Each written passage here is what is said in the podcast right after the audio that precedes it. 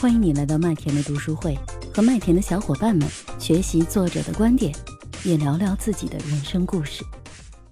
我觉得每次的分享吧，都还是有收获的，而且我我始终还是把这个读书会这个分享当成一个小考，如果没有这个话，可能我动力真的没有那么足。就像刚才那个麦田说的，之前我们学那个演讲啊，破脸啊，开窍，苦练蜕变，其实这个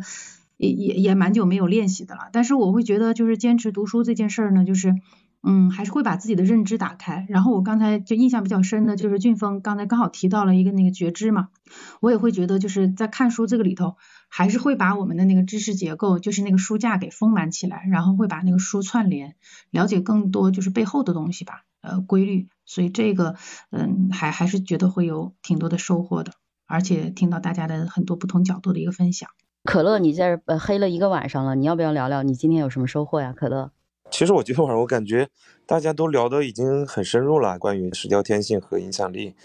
就我知道的哈，就很简单，我就只跟大家讲个故事吧。其实我一开始很想讲，但是我听大家已经聊得很开心了，我就一直在下面可以听。就是我跟大家分享一个哈，就是我点美团外卖的故事。这我觉得很深刻的反映了一个，就是一个商家的智慧。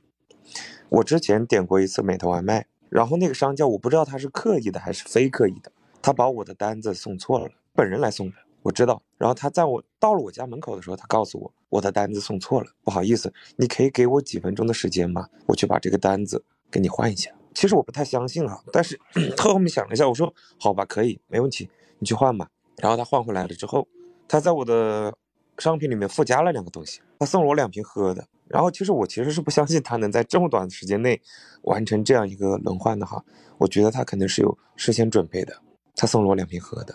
但是他也没有去完全耽误我的时间，然后，但是我觉得他的这样一个方式，让我感受到了他的一个销售魅力吧。就是我后面我会选择长时间的在他这里购买东西，这个很简单，但这这也反映了就是我对商业不是特别了解哈。但是我觉得他是一个，我觉得他这个方式很成功，他在他在运用一些心理上的东西，他在暗示我，他是一个很诚恳的商人，他。不计较这些东西，也不会，然后他又是在用另外一种方式去引诱我继续购买，然后他给了我一个诚信的表率，嗯，我觉得他算应该算是，呃，要怎么说，给了我一个概念输出吧，我我就讲这些吧。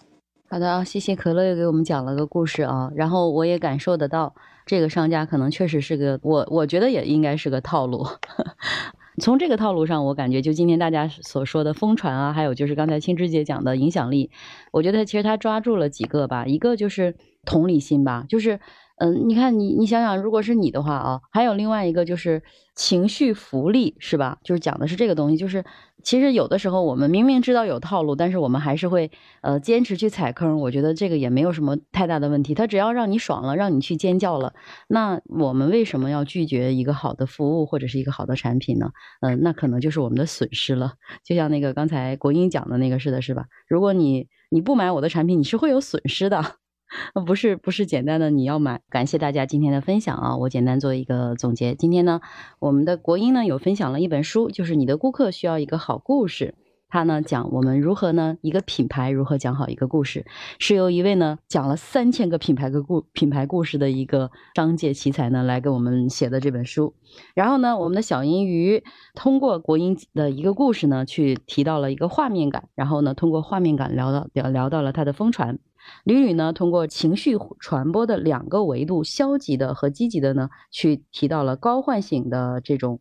高唤醒并呃高唤醒度的这种疯传。那么顿燕呢，读的也是这本疯传，但是它更多的呢是从心理诉求这个角度呢来打造产品。